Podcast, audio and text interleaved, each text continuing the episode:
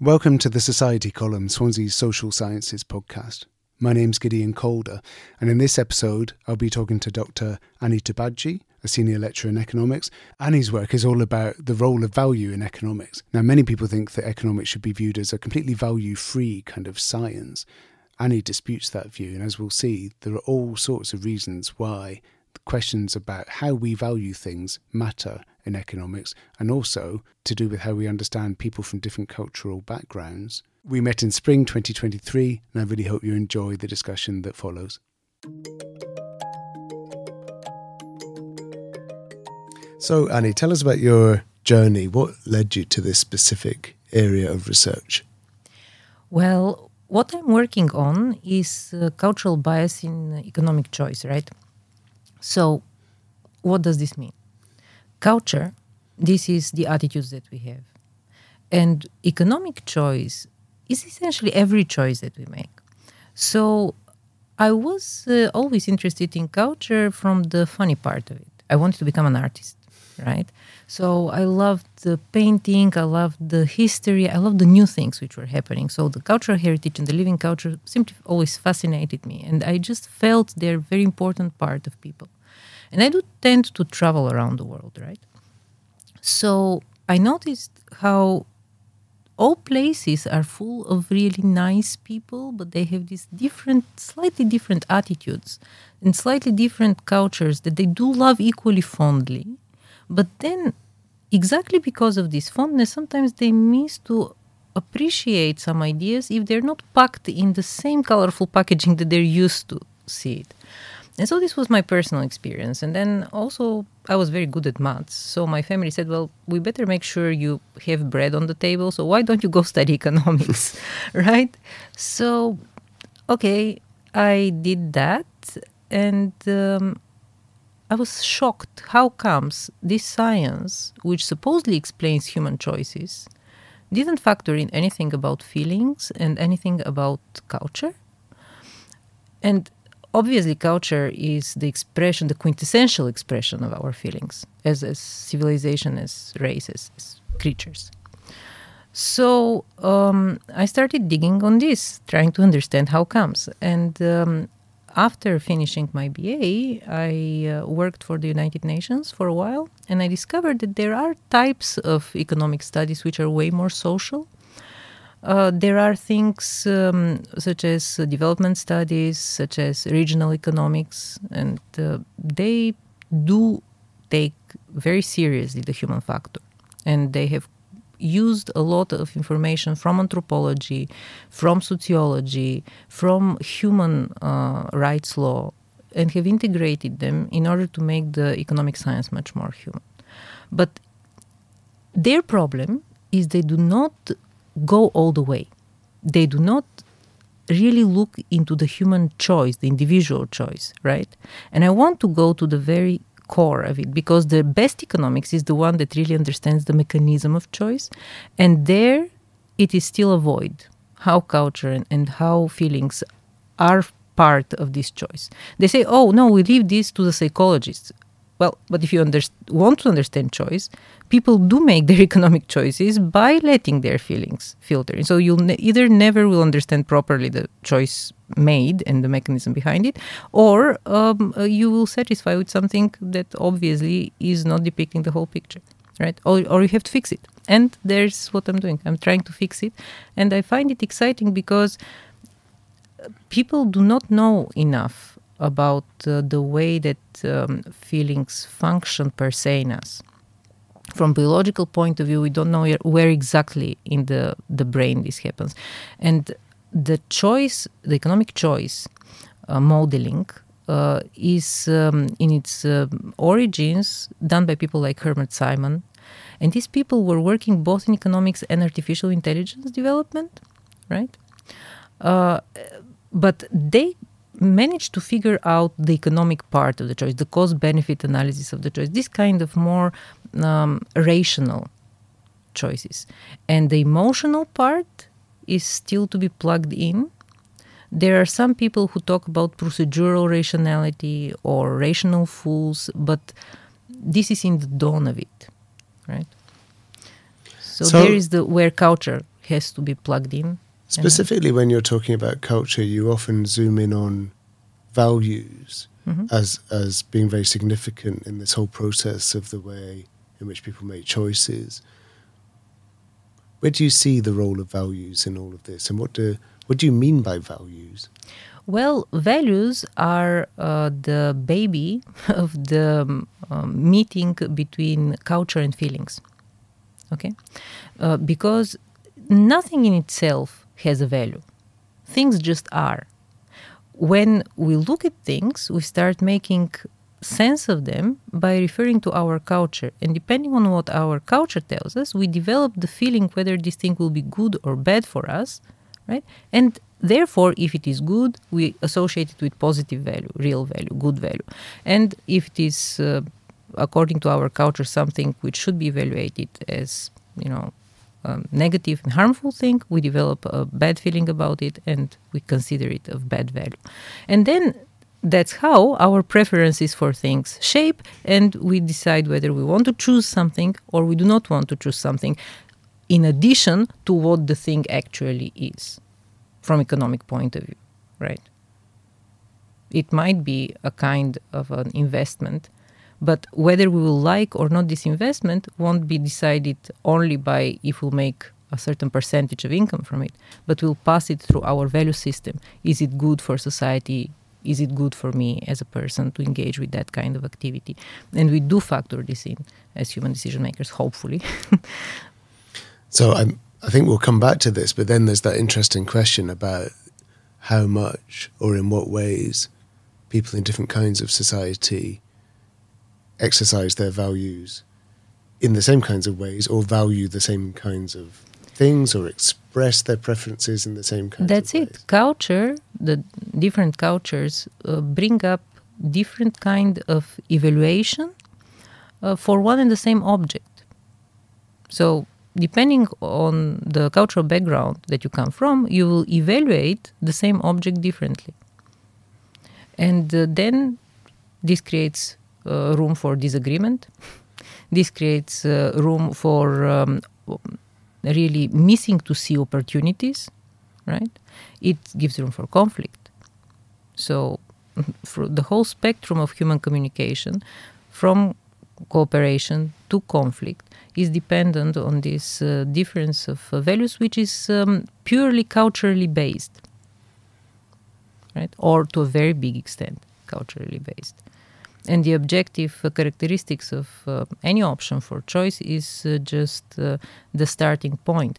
But um, this starting point can uh, have completely different impact to people even in the same country. We know about the polarization which happens um in um political world but it happens in just about any field of uh, our human life. There are people who support the decolonization and people who are strongly upset by, by, this idea and any other uh, subject that you can pick uh, will be always having uh, these polarizing uh, opinions even within the same uh, culture. So there is a difference between the cultural heritage and the living culture of places. So even people with the same cultural heritage today may create their living culture attitudes in a different direction. And that's how culture is a dynamic animal. It's not something static that can be known once and then you can know everything about how it happens. You have to monitor it how it evolves and how it interacts with humans today in order to understand how their cultural um, dynamism affects their values how their values readjust and how they will affect the economic choices or political choices that you're interested to monitor so um it's a fascinating picture that you paint there, and this is a very mean question in response, but um, nonetheless, I'm going to ask it.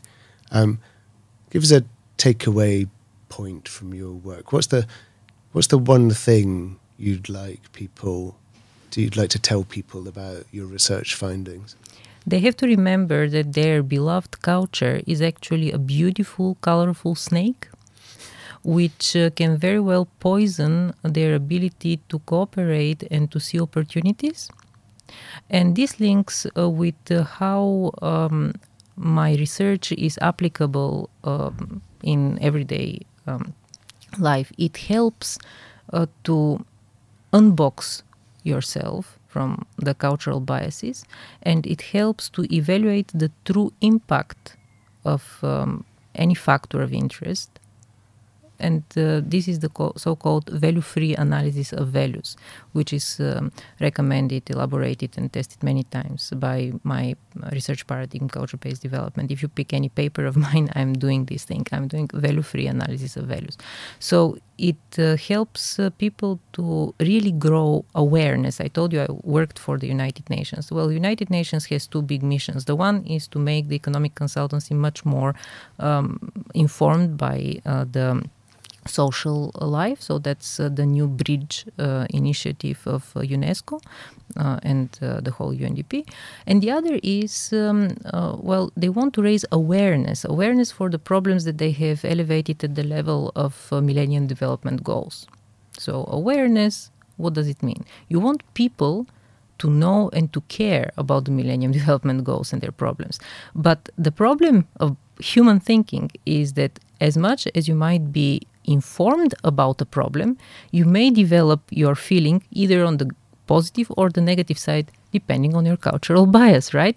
So, what I want to do is to add uh, to this awareness building uh, process a tool, the value free analysis of values, where you can really look at the facts and help yourself um, to become reasonable about your evaluation, to divest your cultural um, cloak, the, the, this snake's uh, uh, skin to take it away, and to remain only on the three main aspects of the problem. Is the particular factor of interest having an impact on a particular outcome? Because anything in the world can be good or bad depending what outcome you have in mind, right? If um, I'm very kind to my child, it may grow up as a very happy child, but it may also have a very poor performance at school. So my kindness to the child has to be evaluated with regard to a particular outcome, first of all. Good for what? And only that's what we can uh, really know and label things. Otherwise, everything in the world has something positive and something negative. Helps for some things and is negative for other things. So if we want to be reasonable about it, first, with regards to what? Second, um, the so called uh, golden mean, right? The Aristotelian uh, philosophy uh, comes here. Up to what point a thing is good? In economics, they say the more the better. Well, but not really, right? If you put the fire too high, well, things will burn. they won't become better cooked necessarily. And then the very um, last point of the value free analysis of values is to make the Platonian analysis. So to say, okay, even if it is a true factor that contributes to an outcome, and if you know up to what point you have to put the heat in order for things to go right, this may differ from place to place, right? And then you have to check this, uh, you have to check to what extent people would be able to appreciate this factor and to integrate it according to their cultural settings. And of course, I'm working quantitatively, I'm working with statistics, and all these have um, a replica how to do it uh, in statistical terms. To make the last thing you can do with a hierarchical model that looks at the impact at different places. So, yeah, it's an exciting and fair way to look at uh, the world, to allow the world to recognize it for what it is a thing with feelings, feelings that are related to its identity, to its culture, and then help it be reasonable because well the age of reason was a long time ago and we are still raising the flag up. That's really helpful. I mean, it sounds from what you're saying as if potentially this way of looking at things could be relevant to almost everything, everywhere, in terms of its implications. I wonder, I mean, our, our usual last question is so tell us why this is necessary for us to think about for the future. You know, what, what's the what's the what's the point of all this in terms of problem solving in the world or the challenges we face? But I wonder whether, in fact, in this case, you would think that it has a very wide range of potential applications. I wonder whether any of them, in particular, would be a good example to show what difference it might make. Well, I think it is uh, certainly related to certain developments and bringing them one step further. So, the evidence based policymaking is obviously the um, origin of what I'm proposing. But this value free analysis of values manages to um, help the decision maker become more reasonable than he naturally is. We are prone to these biases, right? So you want to be evidence based, but you can very easily fall into the trap of bringing your uh, emotions, your culture in. And uh, you know, some um, of uh, the sciences like sociology, like uh, um, you know, anthropology, they have long time realized this dependence um, on the um, uh, bias of uh, the researcher, but economics um, hasn't, right? And economists are the ones who are advising very much policy making. So uh, some uh, of um, the uh, beneficiaries you, or stakeholders, if you want to call them, uh, in the whole process, such as the policymakers, such as UNDP, they have already realized this. That um, the advice from economists misses the human factor. That's why they created the Bridge Initiative. Um, but what has to be fixed is actually economics because there is a lot of useful advice also from economics. So we cannot just throw it and substitute it with sociology. We just have to make a tool which combines the power and wisdom of these different sciences and start being uh, one degree wiser in the way we do things. Does it affect how you teach your students, this, these kinds of insights? Yes, absolutely. I'm starting um, a new module on culture-based development, which is uh, yeah launched this uh, new semester from October onwards.